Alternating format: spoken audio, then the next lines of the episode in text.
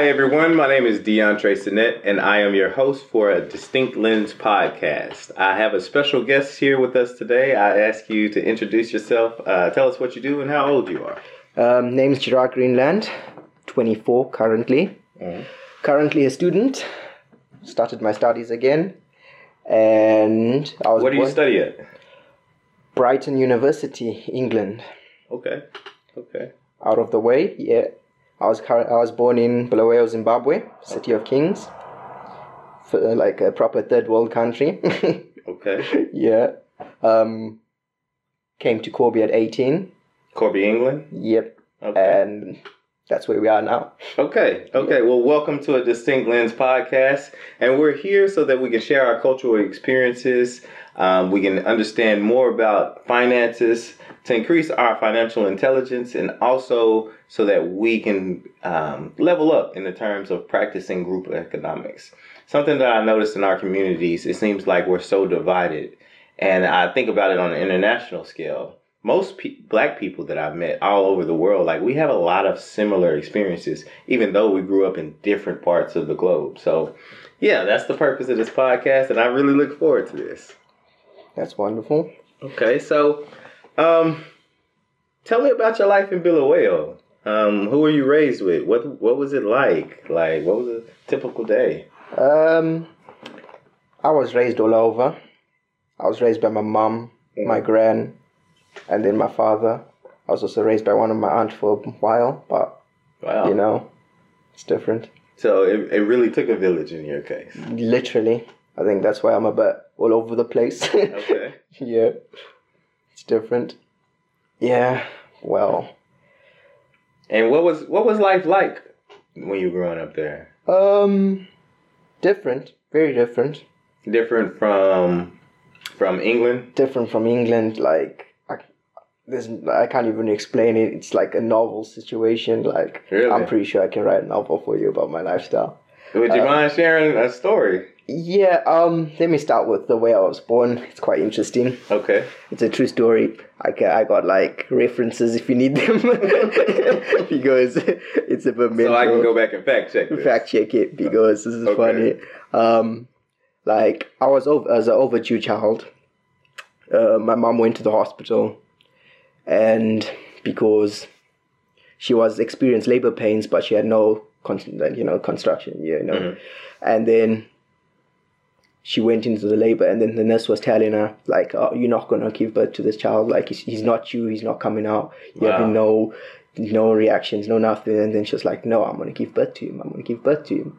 And then the nurse was like, "Okay, come, I'll put you on one of the beddings, you know, like on the bed, and we'll take you and put you into the labor ward just in case." So your mom felt she was about to have you. She had no contractions, and she told the nurse. Yes, and then this is where the part gets good, literally. And then she was like, um, "Could you help me jump up onto the bed?" And the nurse was like, you, you trying thinking she was being funny, isn't it? Like you can't jump on a bed, you know, like you know, obviously you lean forward. She was like, "No, no, no. If I move a certain way, this child is going to come out."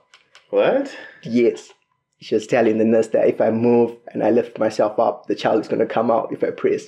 And she was like, oh, no, no. Like, oh, you're joking, you're joking, you're joking. Mhm. My mom told the nurse, come stand here, make sure you're ready to catch this child.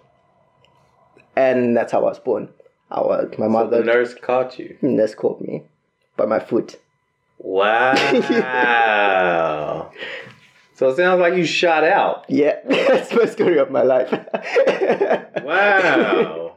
Okay. That's a different story of how you're born, isn't it? I've never heard a story like that. it's mental though. So you were ready to go out the womb, basically. Literally, I was shot out, ready running. Okay. So what what was one of your earliest memories in Bulawayo? um, I wouldn't say it's a great memory. Um, one of my earliest memories, I wouldn't say it was a really great one. Mm. It's a memory of my father, of him. You like let me go with this here because like, let me say it this way. My father used to date the neighbor next door. Wow. General, yep, wild, isn't it? Okay. Yep. My father used to date, date the neighbor next door, so as a kid, I was probably like, I would say about maybe five. I think I was five. Yeah. I always used to see my dad go and visit the neighbor and the neighbor's son and play with the neighbor's son because you could see across, obviously, just across the road. hmm I could see them playing together, and my father used to neglect me as such. He never used to stop or even come and say during the week I wouldn't see my father for a month, but I used to see him across the road. Wow. And that's how my earliest memory is of my father playing with the kids next door. Wow. Yeah. Okay. So, in a financial sense, what what was life like? A financial sense, um, quite hard, I would say. Quite hard. There was no food. We went through um, What's, what's the currency in Zimbabwe? when I was when I was young, we had the Zim dollar. When I was about fourteen, we lost the Zim dollar. We started using US dollar and rand. That's the South African currency. Okay. We used to combine both of them, The South African the South African rand, US and the dollar. US dollar rate wise, because it used to be one is to ten. So because we didn't have any US coins, we used to use the rands as change and then use the US dollar as the more dominant power as like having higher notes. Ah, okay. So whatever you used to buy, you used to have to exchange values. You rather if you buy it in rands, you find some certain shops that charge more if you buy in with rands than if you buy in with US dollar. Hmm. hmm And then when I was leaving at 18 years old, when I was living in Zimbabwe, they had brought in another currency, so-called bond note, because there was supposedly no more US dollars in the country. Hmm.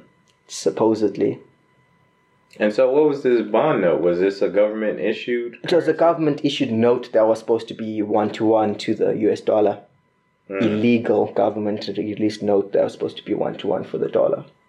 But on current like on exchange view, it was just meant for the prime ministers and the ministers of the country to actually get hold of the US dollars that's circulating in the country Ah, to make themselves further riches and to control obviously the amount of US dollar in the country. so it sounds to me it what they did was they created this currency so that they could put it into circulation in order to remove the US dollar and hoard it for themselves Yes. and issue something that was really of less value if if it had any value Yeah. at all And to the masses. Yes, and by the time I left, that bond note that was supposed to be one to one with the US dollar devalued to the point where it was like 10 US dollar was like 10 bond note was to not even to the US dollar to a rand. Wow, so it was devalued even further than the rand. Yes, that's how fast it de- devalued because nobody wanted it. So the people's power as such tried to deva- devalue it. Devalue it. So Ah. that's like how bad it was like that. The basic economic principle of supply and demand. Yes. And people didn't want it. Yes, uh, but they still at the end of the day, like there's this one story like that was quite published in the news before I left the country. Mm-hmm. With this one prime minister that was leaving the country with, I would say, a brand new C class Mercedes Benz with a bag full of US dollars. Understand, you know, a gym bag full of US dollars.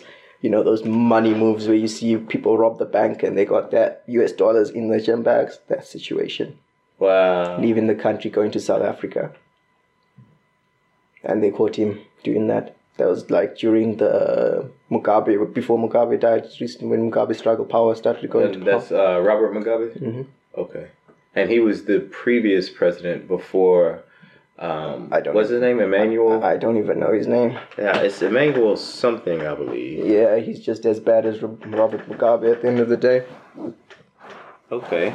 So, um, I'm assuming you were in the education system.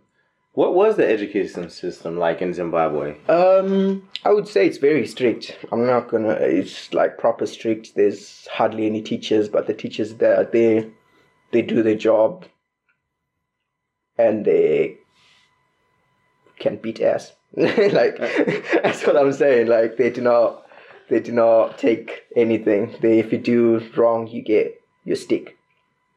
Wow. Yeah. And I, I said his name wrong. It's Emmerson Mnangagwa.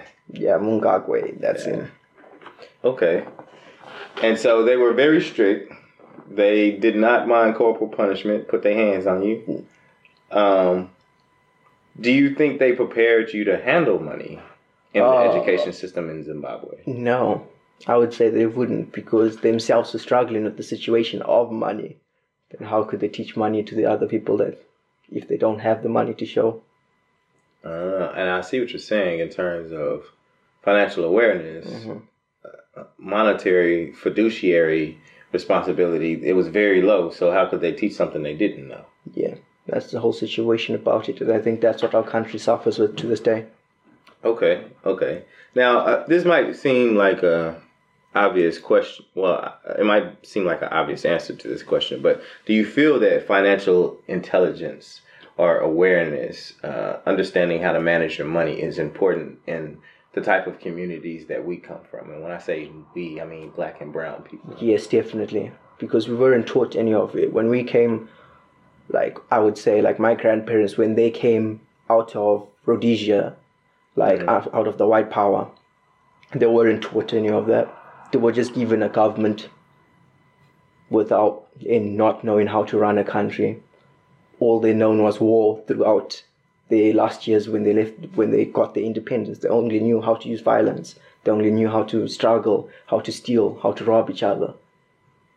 Because those were That's the what skills they grew had. up. The, all the skills they had, they were never taught how to run a country. So when they came into the country and they got their country, that's all they knew. Now, uh, for those of us who aren't aware, when you say when they got their independence, I'm assuming you're talking about independence from from a colonizer who colonized Zimbabwe. In the English, that ruled over ninety percent of the world, obviously. Wow. How long? How long was uh, Zimbabwe a colony of, of Britain? Uh, I could not say. I it was over a hundred years, even a bit more. Wow. I know it was a long time. And how how did Zimbabwe end up gaining independence? Do you know? Um, through the independence struggle, we fought for it. Um, I was one of the few that were born called born frees. So, like after the independence, that's what they called the newer kids that came out. They were called born frees. Born free. Yeah, And if you were born prior to that, what were you considered like a born slave? Mm, we're like we're born the strugglers, isn't it? You're born to struggle. Wow. So, because now you're born in a situation where you weren't allowed rights, you like the whole slavery system, more or less, you weren't allowed, didn't have rights, didn't have the right to your own land. You didn't have a right to be on the bus. You didn't have a right to vote. You didn't have a right for to buy. You didn't have a right to go into certain shops. And then all of a sudden, the whole country is free. Yeah, and that's where I would say like because without without like how they say knowledge is power. If you weren't taught how to run something, how you expect to run it? You just in the end you just got thrown with thrown thrown. I don't even know how to like explain it. Like you, you just got given a country, and you yourself un, unable to manage yourself yet then you get given a country to run.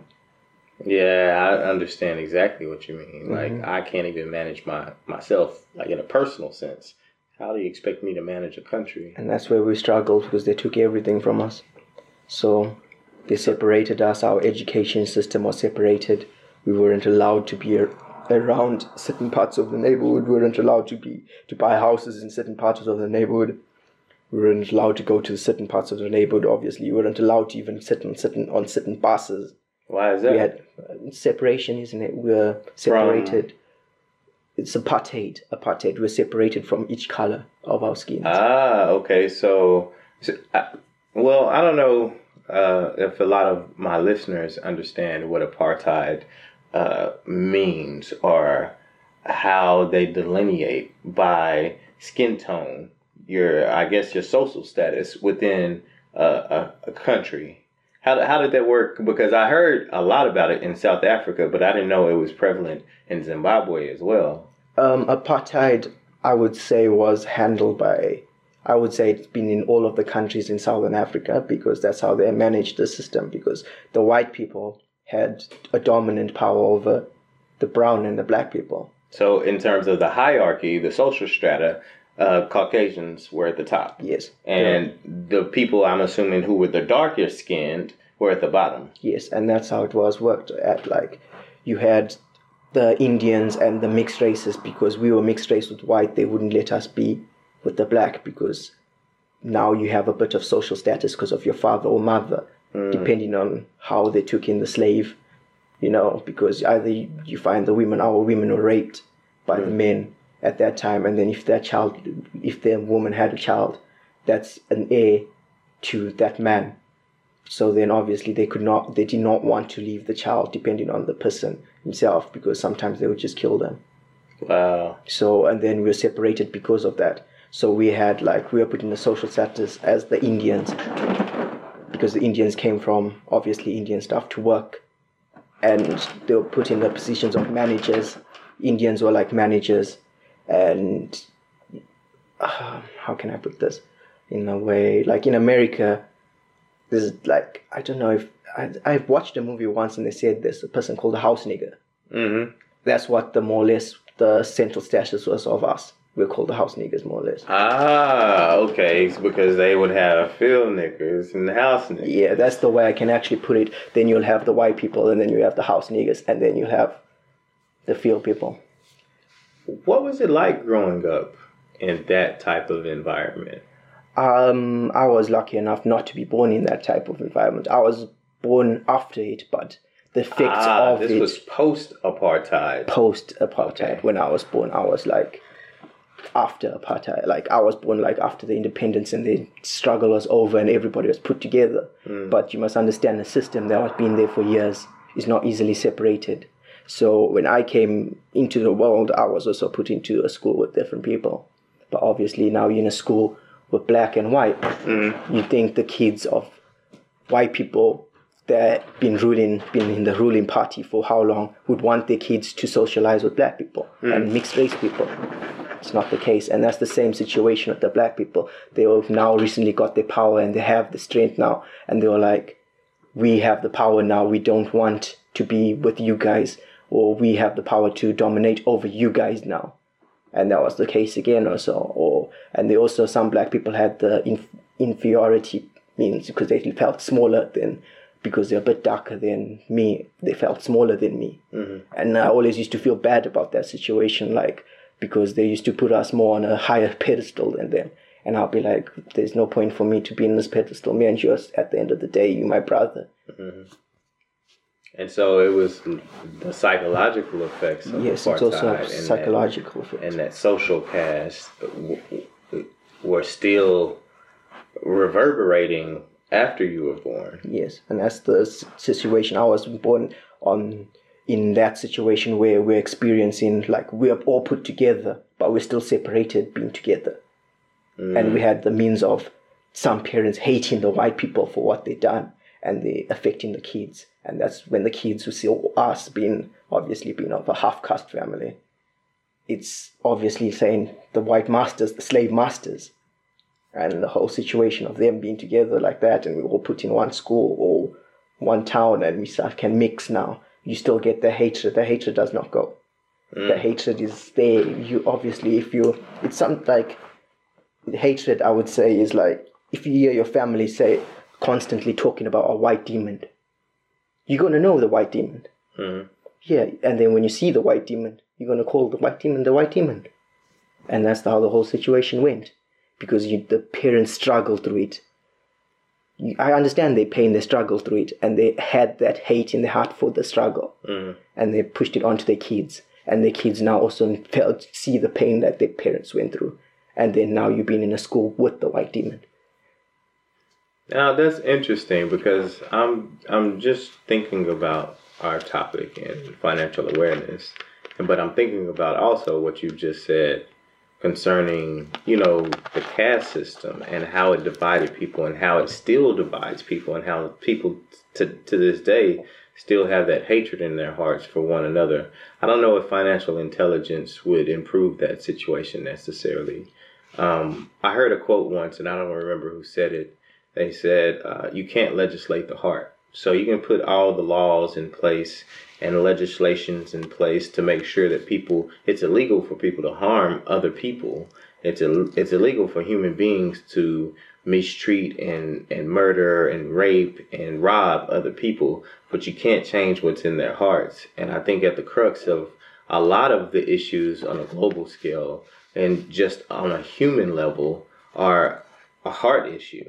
Like, how do we feel about each other? And more introspectively, how do we feel about ourselves? Because essentially, the way we treat someone else is a reflection of how we would like ourselves to be treated or how we treat ourselves, regardless of our skin color. Yes, and that's where our situation, where as a country, like as being a Zimbabwean, a citizen of Zimbabwe, where I can see like on our, our economy and our financial system itself, that's where we crashed because we came out with so much hatred. Our government, like when we came out of independent like when we got our independence we still had so much hatred to the white person. Mm-hmm. instead of trying to like i'm not saying what they did was right or wrong. I'm just stating my opinion on this before i obviously I get called out on it. Right, right, it's right. like because they came out of independence they hated the white man.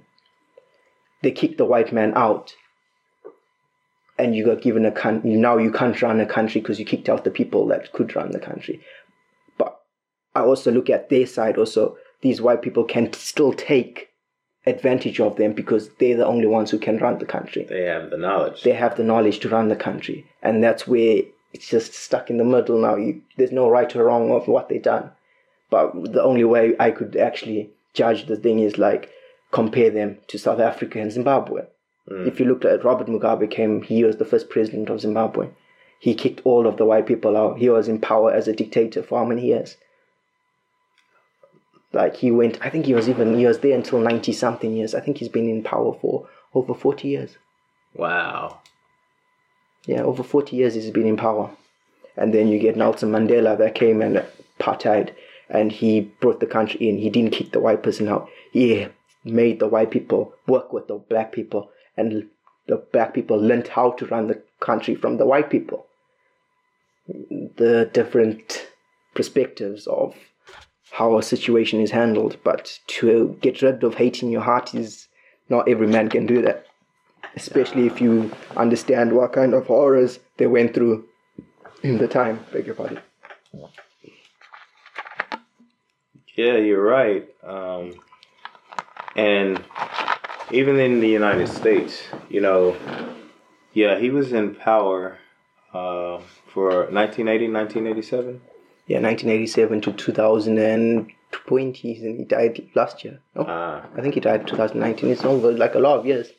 Yeah, like you said, almost 20 years. It's a lot. Yeah. Okay. Um. So I'm just thinking I want to change speed a bit. Mm-hmm. So that that was a lot of insight from your childhood, what life was like in Bulawayo and Zimbabwe. When you moved to the UK, when you moved to England with your dad, what what was life like?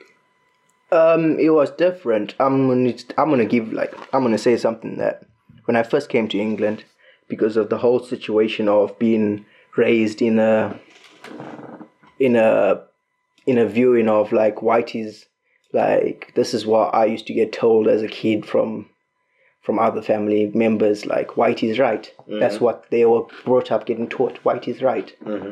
And then when you came here and you saw so many white people, you felt an instant inferiority. You felt smaller than them. But it slowly disappears the more you get connected with the white people from here because you can also experience, you don't feel white people in Africa, you get the racist, extremely racist people. I'm going to say, like, some African white people are extremely racist people. Mm-hmm. And then there's some African white people that the nicest people you can ever meet and it's the same for black people also because I'm born in the center. Mm. I was I I was never accepted being a part of the black people or was accepted being a part of the white people. Mm. Because of that, we were forced to make our own little section of the mixed race people, mm-hmm. and that's how apartheid separated all of us, and we still like that to this day. And that's the legacy of apartheid. Yeah. Okay. So uh, when you moved to the UK and you realized that you know there are those extremes, extremely racist people, uh, people that are the kindest people. What has your experience been like thus far here? Um, I experienced the same thing. Yeah, you get the extremely like the most loveliest white people you ever met in your life, and then you get the most racist people you can also experience to this day. Mm. Yeah, because um, it's my experience that I experienced in a bus, like a racist sort of slur from a kid. Um, I don't really look mixed race. I look very Arabic as sorts. So I experienced like a racist slur that's meant for more of Arabic people from a white man, from a white kid actually. Talking about I was sitting on the bus, I had my headset on, and the kid was just playing in the back, and then he was like, "Be careful, be careful, don't mess with the, with him in front, because if he says Allah Akbar, we're all in trouble in this bus." And you Wow. already, how is a kid knowing that if it's not taught? Right. Right. And it just says like only hate only can be passed on if you're teaching your kid that. If you're saying that in front of your kid, it's just going to be passed on. Right. Okay. The same situation like that there. So Now, from a financial standpoint, um, so you were 18 at the time. Do you, I don't know what the education system was like in in in Zimbabwe. In the United States, when you're 17, 18, you graduate from high school, and then you have the option to go to college or university, or enter the military, or go to vocational school, or start your own business, or um, go work for someone. What is the age when when you're done with, I guess, formal schooling? Um, formal schooling it's at 16 when you do your GCSEs or what they call in Zimbabwe is O levels. Okay. So if you do your O levels, you can stop at 16. You can decide what you want to do if you want to work or you want to do you open your own business, but there's no work or businesses there because there's no money around to actually do anything. So the only good thing you could do is illegal stuff to make your means. Uh, Yeah, and that's what the country is like because you find they smuggle gold to make a living. You smuggle diamonds to make a living because our country is wealthy, but we don't have the knowledge to actually take advantage of that wealth. and when you say wealthy, you mean there's an abundance of natural resources that you can make money from. Yes, but the only people capitalizing on it is the government, and they're not bringing it out so everybody can share. They're capitalizing it for the single selves. Uh, Yeah, and that's where our economy struggles to this day because of that. okay. So, what made you? So you moved here when you were 18. Yeah. What What did you do? Like for money? What What What What did your dad do? Um, lucky enough, my dad had a professional trade. So he works as an electrician. So in my time, when my father came home uh, when I was about 17ish, when I just about turned 17. So I had a year of me trying to figure out what I want to do because I finished my GCSEs. So my father came back home as an electrician. He had a trade. So I just used to shadow him to learn the trade. And that's what I done for the two years that I was kind of in Zimbabwe before I came to England. I shadowed my father to learn how to do electrician. So because he was a specialist in uh, medical equipment and like medical equipment and laboratory equipment. So he used to specialize in fixing those things. So we used to work in like the medical centers, like all the hospitals. So he used to fix hospital machinery. So I used to follow him fixing the hospital machineries and learn from him, learning how to do all the ohm tests and like the fault power. Like, like it's all the changing of plugs, all of the small things that I learned. Okay. And then we went from there.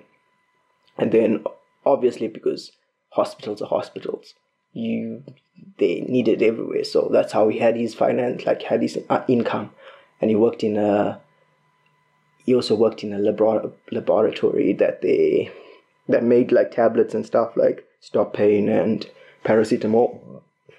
And paracetamol for uh, those in the U.S. That's the equivalent of Tylenol. Okay. I had to learn that when I first came over here. Okay, I, I thought it was Tylenol. I thought it was just all the same, like the same name, like paracetamol. So yeah, that's where my father used to work in, like fixing the machinery of all the paracetamol machines and all the ovens to bake the tablets and all of that. Ah. So I Ah. used to follow him and watch him do that to earn a bit of money. Okay. Yeah, and then obviously you also used to do forex exchange, but not on the internet. This was like exchanging forex. If you had a hundred US dollars, Mhm. and somebody wants US dollar and they have rand, you charge them extra because your US dollar is in demand. So, like you were saying, if it's one to ten, one US dollar to 10 Rand, and let's say they had a 100 Rand, they want to convert it to Yeah, $10, you would charge them an extra 10 Rand. So, pay me a 110 Rand and I give you $10. Yeah, and that's how the situation was. If you had the US dollar, you had the power, so you just used to go in and you used to swap it about, trade it up. If you had British pounds, you used to do it. Ah. Yeah, if you did, like there was this one place in town where you just park up and you get should exchange your money for different rates depending on the situation, and they walk to your car. so, it was like an open market for an exchange. Yes. And now they have it virtually. I know we were having a conversation earlier, and you were telling me about how you now do foreign exchange trade online. Yeah. So I want to know how did you come from a background uh, in a country where there was really no financial management, no financial awareness, to someone who now today actually trades foreign exchange online? Like, how did you bridge that gap? How did you get to that point? Um, I think because my father was obviously lived in Britain, so he used to send me money, British pounds. Mhm. So because I used to get British pounds, and then I, I wanted to change them to US dollar because that's the dominant money in the country at that time. So when I used to come at the British pound, then you find certain people wanting the British pound because they go into England. Uh-huh. So then that's where I used to capitalize on it. I used to swap my British pound for more Ah. because it's in more demand because this because the dominant at that time was the US dollar and the rand. So the British pound was in more in demand. So I used to go in with my British pounds, a few British pounds that I had, maybe like fifty pounds at the time, swap it for about double the amount, make like hundred US, maybe even a bit less than hundred US, depending on the situation. And then that's how it used to go. And then also used to trade goods. Like if my father used to send me like let's say I got a new iPhone 5 mm-hmm. and because they were new at the time I could sell it for let's say the iPhone 5 I think I, I forgot how much the price of this uh, iPhone 5 was about 600 pounds. And then he used to send it to me like second hand it wasn't new obviously. Like my father bought it from second hand sent it to me. I would could sell it for about used to say 500 US at that time I could sell it about six 700 US depending on how much money the guy has on him at the At the time time. Wow. and that's how I used to trade. You get used to get the money, and then from there, you, um, I used to go into the marketplace. This marketplace was like with all the gadgets, gadgets and stuff. Mm. Um, you used to go and look for certain goods because they used to sell goods in there, and then obviously you know certain people that want a certain thing Mm. because now you trade in that little circle of like electronics, and that's how I used to do my trade with forex and electronic sales.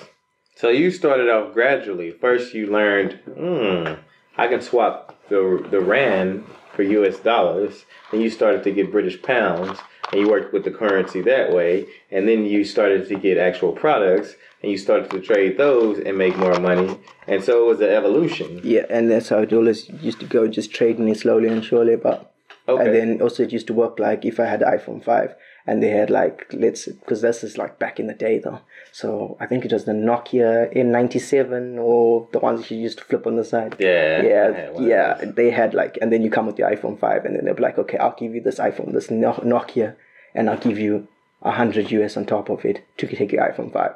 Then you swap it now, and you have that N97, and then you have a hundred US. That hundred US belongs to you now. You have that N97 now, and you look for somebody who wants the N97 from a different phone Right. and then you go and you swap it there. Sometimes it can be a win where you can say where he comes with a better phone than that, but he doesn't know he has a better phone than that. So you just need to be the salesperson at the time. You either swap it for equal amount, but if the person actually doesn't know the value of his phone, hmm. you actually can make him pay for your phone that you have that's less for it, depending on the situation. So it's just on a salesman situation. It's just It's like you were saying, knowledge is power. Mhm. and that's how you learned like you had to know your market at the time of how you trade in it. Okay. Yeah, and then that's how it is. And then also, if you have got given, because sometimes you find people come from South Africa or England, as I was saying, because our country is very vast. Like with Bulawayo alone, I used to have people that used to come from South Africa. I used to have people come from Botswana. These are all neighboring countries. But you find because they not allowed to live in the country, the other countries for too long. Like South Africa, I think you could get a visa for three months. Then when mm. your visa expires, you have to come home for a certain amount. Mm. And that's where what used to happen.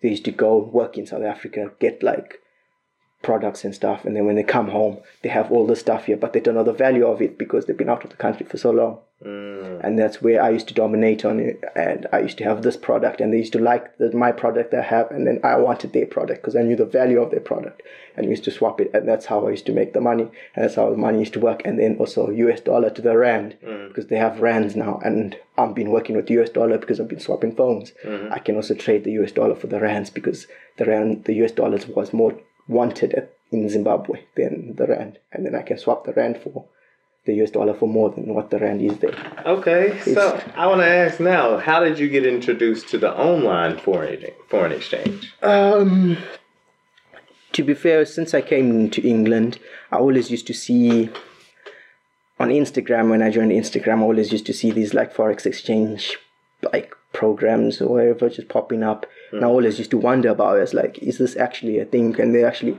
forex exchange? Because I already know the base of money. Yeah, you understand it. Yes, and I always used to look at it, and I was always like, I'm not too sure, I'm not too sure. And then my cousin phoned me up.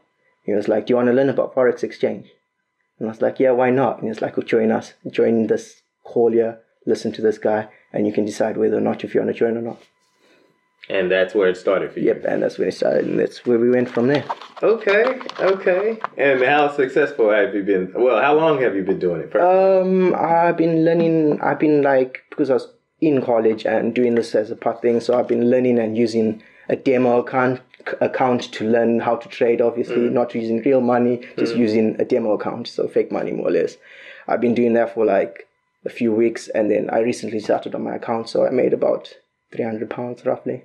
okay, so you done made a profit. I made a profit, yeah. Well, with my congrats to money, you. yeah.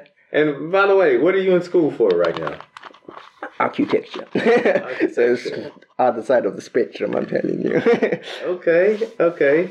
So uh, something else I want to ask you on on the pre pre interview questionnaire. I always ask my guests this: uh, What was the most impactful book or podcast that they've ever read or heard? And you said "How to Win Friends and Influence People" by Dale Carnegie. Could you could you tell me a bit about that book and why that was the most impactful for you? Okay, um, let me let me explain how I got introduced to the book first, Okay. because it's also a good story. Like my aunt works on a used to work on a farm to this white man who owned this f- plot of land. A very like how I said, you get obviously the racist white people, and then you get the extremely nice white people mm-hmm. that actually look after everybody. He was an extremely nice white man, and I always had a bit. I would say I wasn't. I'm still not extremely sociable. Mm-hmm. Like I'm very shy as such. So he gave Stephanie that book at first because he gave Stephanie to read that book, and I saw Stephanie is your cousin, right? Stephanie is my sister. sister, so Stephanie, sister, yeah. yeah. So he gave Stephanie my the book, and she read it, and she was like, "This is like good to influence people," you know, like. And then I saw the cover, and I was like, "This is a bit different. I never ever saw a book like that before." Hmm. So I just skimmed through it. I went through the first like few pages, and I was like, "This is different. It's telling, it's explaining you how you can." It's more like a psychology method. It's like learning about the hmm. psychology of how someone thinks. So you shouldn't just put yourself. You should also see it from their perspective when you're talking about something. Hmm. You shouldn't just look, be one-sided, narrow-minded. Hmm. Open your mind so you can understand both of them, and that's how you influence people because you understand them, and you also can put your way, your words forward so they can understand them, your words from their perspective too. So you, it's like a give take. You're giving them your knowledge in a way that they can understand it from their perspective. So that's how it like came in. And he also like the the the man like the, my aunt's boss on the farm at that time. Mm. He was a very how can I say it? He's very like a very very clever man. That's the only way I can say it. Extremely clever. Mm-hmm. Yes, he's one of those people you like you know when you see them and they how they talk and how they in like how they do stuff. You just think he's like I would have never thought of a way to do it that way, mm. and that's how kind of person he was. So watching him and seeing him give that book out, I thought I also want to be something like that, being able to be able to think about a situation in a certain way where no one would have thought of it. And that's how I went and I was like, okay, I want to read that book. In the end, now I have that book there. I was given that book, like, we were given the books, me and Stephanie, because both of us were quite influenced by him like that. And we were hmm. given that book, and the book is currently at home. I still have it to this day. Really? yes. Okay, and I, I, I, well, it might be a moot, moot point, but I still have to ask: Would you recommend it to other people? I would definitely, definitely, I would say, give it a shot. Okay, It's not everybody's cup of tea though, because it's very in depth. It tells you how to do stuff more. or less. How do you think it's influenced your understanding of psychology and your communication style? um, I would say I've never been a narrow-minded person. That's one thing I can say, but it made me think of a two-way street. It's not always just one way. You need to see it from their side too. So Mhm. it's a give take. You're not just taking. You need to also be able to see that you're giving it and taking it. And then put it in put myself in their shoes. If I say it this way, would it make sense to me if I say it that way to me? You know, mm. like thinking to yourself, if I say this how it's gonna be to the other person. How will they receive that? Yes, and then obviously it just it depends on how you wanna think about it. So Okay. it's just it's also how you perceive the book because somebody else re- can read it and think something different of how they read the book. Right. It's just how you see it. Each person has their own thought on it. Like how I'm saying, you can have think differently. So each person can think differently about the book. I'm just giving my perspective of it. Okay. So Disclaimer, you know. right, right, right. So I want to ask: Do you talk with with your sister about your your foreign exchange uh, uh, account and how you're trading on that? Um, I have for a bit, and I wanted to introduce her, but she said no thanks. Ah, yeah, she's like, you make the money and then we share it. ah, okay. Yeah, So I was gonna ask if, if you use some of the things from the book to influence her to to get into online trading. Um, that's another thing. Like, if somebody flat out says no, there's no room for no negotiation, is there? Right. Like, if, if you get somebody's curiosity, like I watched, uh, I'm pretty sure people know this, Wolf of Wall Street. hmm When he says, sell me the pencil. Like, if I'm trying to sell you a pencil, you need to know if the guy's looking for the pencil, the mm. market of the pencil. You can't just go there and be like, this pencil is this and this and this. You know, this is the best pencil underneath the sun. Maybe that guy doesn't want a pencil. He's been writing on a laptop. He doesn't need the pencil. Right. You see, now that's the whole situation of it. Stephanie, I asked her that she does she want to get involved in it. I said like a forex exchange. She says flat out no. There's no room for any negotiation Right. Because with her, there's no market for it. Yeah. She's not looking for foreign Yeah, exchange. and that's where it differs from. Okay, very insightful. Well, I've really enjoyed this interview. Um, I think just the overall recap, just hearing your story is it's phenomenal. Just coming from where you came from to where you are now. You're in school. You're going to school to be an architect. You're doing online foreign exchange trading. You were trading in the open market back in Bulawayo in Zimbabwe. Um, I'm I'm impressed by by by you, young man, and it it's, it just sounds like a story of perseverance and of continued learning. So I I congratulate you. I celebrate stories like this one, and I appreciate you being a guest here on the Distinct Lens podcast. Thank you very much. Enjoyed being a guest here. It's lovely. Okay, now uh, I don't know if you want to give anyone a shout out or have anybody follow you on Instagram. You can go Um, ahead and give your handle if you want. Yeah, my Instagram is so simple. Just Gerad Greenland. You should find me. Yeah, I'm a private user, so don't mind that. Just follow and I'll accept. Okay, yeah, okay. don't worry about it. Well, it was a pleasure having you here, and uh, thank you. Thank you very much. Alrighty.